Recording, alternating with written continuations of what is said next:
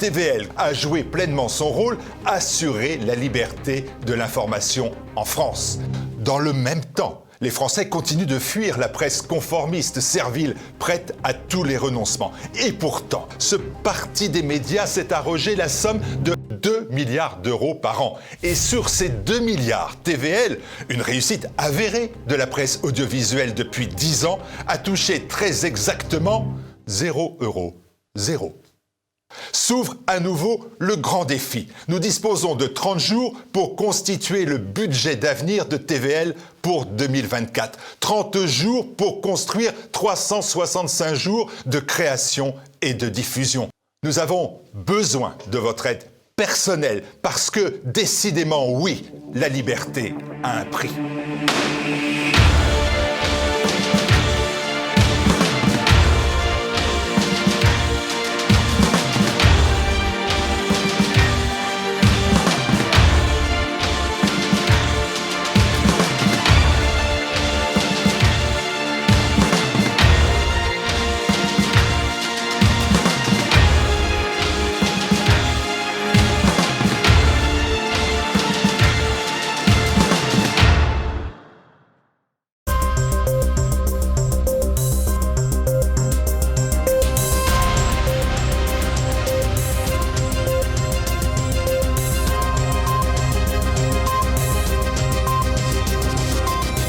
Monsieur, bonsoir, bienvenue dans cette nouvelle édition que je vous invite bien évidemment à partager et commenter après avoir cliqué sur le pouce en l'air. Au programme ce soir, l'opération d'ampleur menée par le ministre de l'Éducation nationale Gabriel Attal avec une question, coup de com' ou révolution? Mais pour commencer, nous nous pencherons tout de suite sur les crises internationales avec un point sur la situation au Proche-Orient, mais avant tout l'isolement de plus en plus criant du président ukrainien Volodymyr Zelensky. Le glas sonne-t-il pour Gaza Depuis la reprise des combats au Proche-Orient, la situation dans l'enclave palestinienne inquiète les organisations internationales. La population est acculée au sud du territoire alors que les combats font rage tout autour. Le point tout de suite. L'horreur la plus totale, scénario infernal, c'est par ces mots que le Haut Commissariat de l'ONU aux droits de l'homme a exprimé ses craintes quant à la situation actuelle des Gazaouis dans le sud du territoire. Près d'une semaine après la fin de la trêve, Tsahal a repris les combats avec pour objectif l'éradication totale du Hamas. Mardi, Tel Aviv a affirmé avoir éliminé dans ses opérations au moins cinq commandants. Pour le gouvernement israélien, la guerre pourrait toutefois s'arrêter à deux conditions. اليوم. حالا.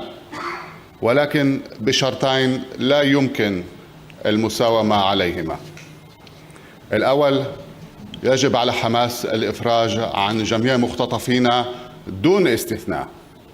الثاني يجب على قادة حماس أن يستسلموا وأن يتم تفكيك هذا التنظيم الإرهابي Deux conditions qui n'ont aucune chance de voir le jour. En effet, si les principaux dirigeants du Hamas sont toujours tranquillement installés au Qatar, bien loin des frappes israéliennes, le mouvement n'a aucun intérêt à libérer les otages toujours captifs, seul moyen de pression vis-à-vis d'Israël. Un moyen de pression qui fonctionne sur le gouvernement de Tel Aviv dans la mesure où les familles d'otages s'inquiètent et viennent bousculer le pouvoir en place régulièrement. En témoignent ces échanges houleux à la Knesset lors d'une réunion avec les proches d'otages la semaine dernière.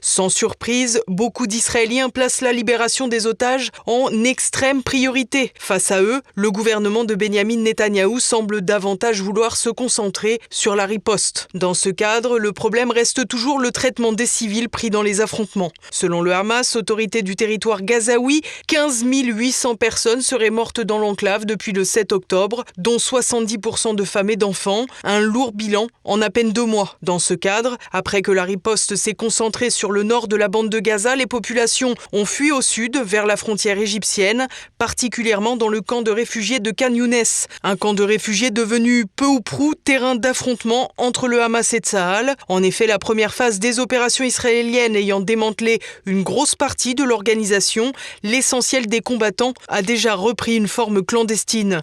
De quoi permettre une infiltration parmi les civils encore plus aisée.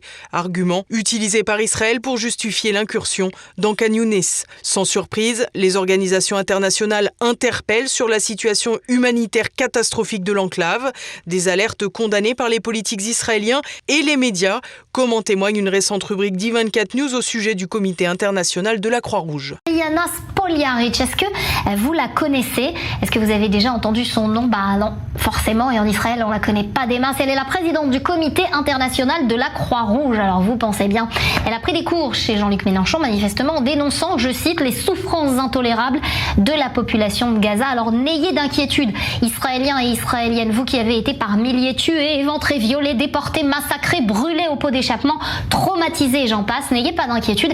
Elle projette de venir en Israël dans les semaines à venir. Une charge virulente qui sert le récit national et permet au Premier ministre israélien de faire oublier son procès pour corruption relancé lundi. La focalisation sur les combats de Saal a également eu le mérite de faire taire les critiques quant à l'incapacité du gouvernement à éviter l'attaque du 7 octobre, et ce malgré les publications anglo-saxonnes récentes sur les documents dont Tel Aviv disposait depuis un an sur le fameux Jericho Wall, le mur de Jéricho, nom du plan d'attaque terroriste du Hamas, à l'origine d'au moins 1200 morts et 250 otages. Une guerre qui montre donc que, comme son homologue à l'Est, est aussi une véritable guerre de communication. Coup de théâtre ou crainte d'un revers cuisant mardi, Volodymyr Zelensky a tout simplement annulé sans explication sa prise de parole à distance devant les élus américains. Il espérait pourtant recueillir une rallonge financière pour continuer la guerre. Échec de la contre-offensive, combat qui s'éternise, corruption endémique, déni de démocratie, élections américaines et conflit au Proche-Orient. Pas de doute, toutes les planètes se sont alignées contre Volodymyr Zelensky. Face à un constat d'échec qu'il refuse de reconnaître, le président ukrainien n'est pas loin d'être arrivé au bout de l'impasse. Dernière démonstration, l'annulation au dernier moment de sa visioconférence avec les sénateurs américains. Prévu mardi soir, le discours de Volodymyr Zelensky censé convaincre les élus de débloquer une nouvelle enveloppe pour soutenir la guerre en Ukraine et donc passer à la trappe. C'est ce que nous explique le journaliste et historien militaire Sylvain Ferreira. Au niveau des États-Unis, aujourd'hui, la priorité ce n'est plus euh, l'Ukraine, c'est d'abord euh, sur le plan euh, militaire mais aussi financier le conflit entre Israël et les Palestiniens à Gaza et puis aussi parce que sur le plan de la politique intérieure aux États-Unis, euh, on ne veut plus laisser l'Ukraine polluer le débat politique interne alors qu'on est à moins d'un an de l'élection présidentielle. Donc Zelensky se retrouve euh, isolé sur le plan international, même si on va probablement assister, euh, comme on le voit depuis plusieurs semaines, à un soutien indéfectible, en tout cas dans les mots et dans les postures de la part de l'Union européenne. Dans la réalité, Zelensky est bien seul, que la situation sur le terrain et la situation du pays est de plus en plus difficile. Ce week-end, on a vu euh, Vitaly Klitschko, le, maire de, Kiev, euh, participer lui aussi à la curée contre Zelensky euh, dans les colonnes du magazine allemand Der Spiegel.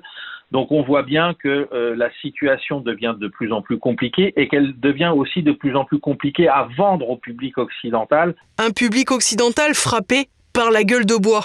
En effet, après avoir été abreuvé d'un narratif déconnecté de la réalité du terrain ukrainien pendant deux ans, les médias ont entamé la volte-face. On a eu un article, enfin un triple article du Washington Post pour nous dire que euh, finalement euh, la contre-offensive estivale ukrainienne euh, avait échoué parce que les Ukrainiens n'avaient pas finalement écouté les conseils et les propositions euh, des généraux américains et des généraux de l'OTAN. Alors c'est vrai que euh, on pouvait s'interroger dès le départ sur la capacité de l'armée ukrainienne, avec les moyens dont elle était dotée, de parvenir à percer cette ligne euh, de défense sur Ovikin. Mais on voit qu'aujourd'hui, l'objectif derrière ces critiques qui pour certaines sont, sont solides, mais pour d'autres sont complètement on va dire péjorative à l'égard même de Zaloujny, qui est décrit comme un, général finalement pas très intelligent et pas très réactif, on voit très bien qu'on est en train de jeter euh, le bébé euh, avec l'eau du bain euh, et qu'on préfère bien évidemment dissocier l'OTAN et les États-Unis d'une éventuelle défaite de l'armée ukrainienne sur le terrain. Se laver d'une défaite inéluctable, une posture d'autant plus courageuse pour les États-Unis que leur rôle aurait été crucial dans l'explosion du conflit dès 2014. Zelensky devrait donc vivre désormais des mois difficiles. L'Union européenne devrait toutefois se jeter à corps perdu dans la place laissée vacante par Washington. Emmanuel Macron a d'ores et déjà fixé comme objectif de convaincre Viktor Orban, le Premier ministre hongrois, de ne pas dégainer son veto pour bloquer le prétendu processus d'adhésion de l'Ukraine dans l'UE. Une posture contre-productive qui laissera uniquement l'impression au président français d'exister sur la scène internationale, le tout alors que Vladimir Poutine va à ses occupations géopolitiques avec une visite aux Émirats arabes unis et en Arabie saoudite. Coup de com ou révolution pour le mammouth Face à l'effondrement de la France dans le classement PISA, Gabriel Attal dit vouloir provoquer un électrochoc dans le système éducatif. Élément d'explication, Olivier Frère-Jacques. Mal en point, voire même complètement en déclin, le système éducatif français a subi des décennies d'incurie ministérielle attachées à des vieilles lubies héritées des années 70. Le ministre de l'Éducation, Gabriel Attal, arrivé à la barre en juillet 2023, entend mener une petite révolution et semble, au moins dans ses discours, casser les vaches sacrées de l'école républicaine égalitariste. Le ministre de 34 ans part du constat de déclassement de l'école française confirmé par la dernière enquête PISA publiée mardi selon laquelle les résultats des élèves français de 15 ans se situent seulement dans la moyenne des pays de l'OCDE avec un score de 474 points en mathématiques et en compréhension de l'écrit. Des résultats en chute libre depuis 2018. Une autre enquête TIMSS de 2020 classait, elle, la France au dernier rang de l'Union européenne pour les mathématiques en classe de CM1 et avant-dernière en quatrième. Face à ce phénomène, Gabriel Attal est entré en collusion directe avec la pensée dominante qui accourt à l'éducation nationale en évoquant sa volonté de rendre le système éducatif plus exigeant, quitte à réduire le taux de réussite. Si tel est le cas, il s'agira déjà d'une rupture avec des années de taux de réussite du bac proche de 90%. Depuis un collège du 19e arrondissement de la capitale, le ministre a annoncé mercredi ce qu'il appelle, dans une formule très macronienne, le choc des savoirs pour parvenir à relever le niveau, et Gabriel Attal envisage une refonte des programmes à l'école primaire et la création en fin de première d'une épreuve de baccalauréat anticipée de mathématiques et de culture scientifique. C'est cependant le collège qui est la cible principale des changements voulus par le ministre qui a déclaré vouloir sortir du collège uniforme, ce qui revient concrètement à partir de la rentrée 2024 à une répartition des élèves de 6e et de 5e dans trois groupes selon leur niveau en français et en mathématiques, matière qui représente un tiers de l'enseignement du collège. Les classes de 4e et 3e seront, elles, concernées à partir de la rentrée 2025. Ce sont des évaluations nationales en 6e et en 4e qui permettront la répartition en groupes. Ces groupes de niveau devraient permettre de mettre en place des effectifs plus réduits pour ceux qui se trouvent le plus en difficulté des aménagements d'horaire pour ceux en très grande difficulté seraient également prévus avec plus de français et de mathématiques et moins d'autres cours. Une mesure choc qui en dit long sur la dégradation du niveau scolaire en France, mais qui peut s'avérer nécessaire pour les élèves les plus en difficulté. Le ministre préconise également une réforme du brevet pour en faire un examen d'entrée au lycée. Les collégiens qui échoueront à l'obtenir se verront proposer une prépa lycée, c'est-à-dire une année de remise à niveau dénonçant un système perdant-perdant dans lequel certains sont condamnés à stagner et d'autres empêchés de s'envoler, le ministre tente de casser une dynamique égalitariste vieille de plusieurs décennies. En annonçant ne pas être défavorable au principe du redoublement, il s'était déjà montré en rupture avec une partie de ses prédécesseurs et surtout avec les enseignants. L'ensemble des syndicats de la profession sont hostiles au groupe de niveau et sceptiques sur le redoublement.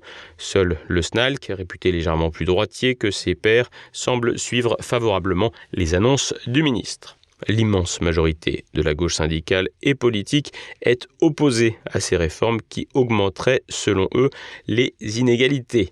Une hypocrisie crasse quand on s'intéresse aux établissements scolaires que fréquentent leurs enfants, mais aussi une attitude qui pousse à un nivellement par le bas qui certes réduit les inégalités, mais au prix du déclin de l'institution à la gauche qui évoque le risque de stigmatisation des élèves qui intègrent des groupes de faible niveau, le ministre répond que ne pas parvenir à suivre dans une classe aujourd'hui est aussi un facteur stigmatisant. Pour réussir ce pari très audacieux de redresser la barre d'un ministère ingouvernable, Gabriel Attal entend créer plusieurs milliers de postes d'ici 2027. Or, le budget 2024 prévoit la suppression de 2500 postes, dont 484 dans le second degré, et plus de 6000 postes ont été supprimés depuis 2017 dans l'éducation nationale. Un problème de ressources humaines qui n'est cependant qu'un aspect des difficultés qui vont se trouver sur le chemin du ministre. Si révolutionner le monde de l'éducation est une chose, le ministre va devoir se trouver face à un environnement général plus hostile, le problème des ressources humaines compte parmi les premiers. Les professeurs se plieront-ils aux nouvelles directives? Sont-ils, dans leur majorité, aptes à redresser la situation?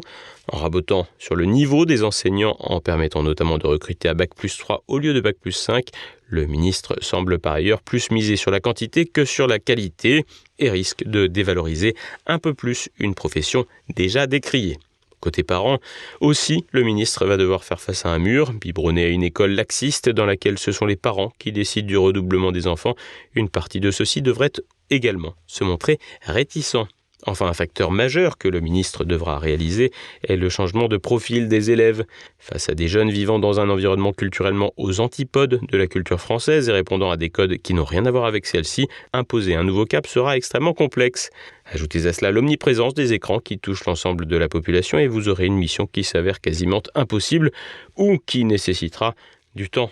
Du temps, Emmanuel Macron en avait, lui qui fut élu il y a déjà six ans.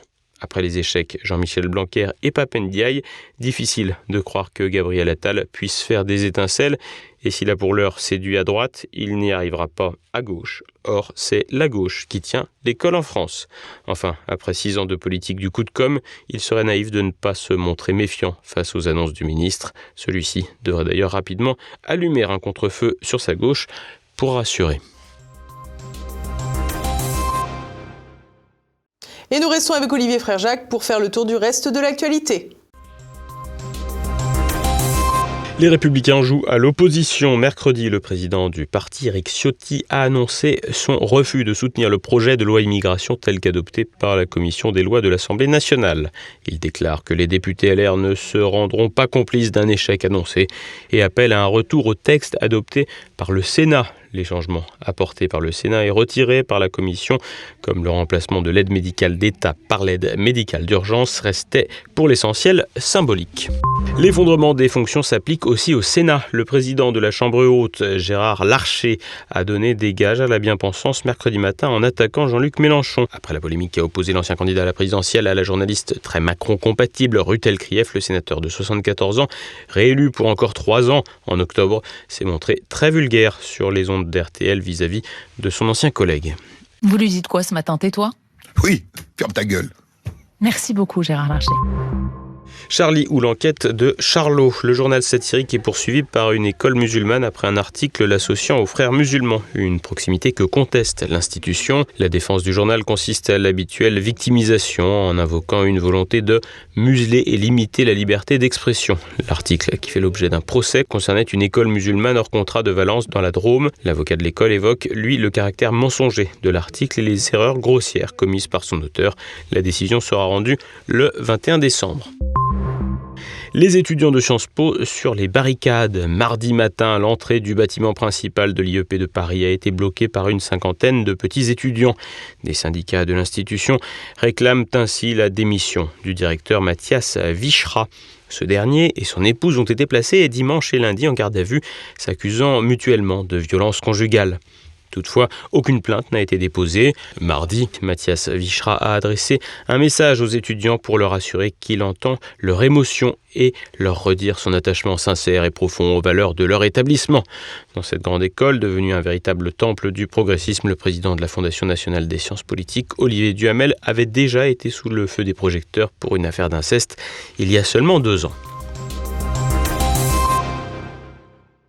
Et l'on approche déjà de la fin de cette édition. Dans un instant, le Zoom du jour. Roland Elie, directeur de la revue Synthèse nationale, dénonce l'étau du pouvoir qui se resserre autour des patriotes.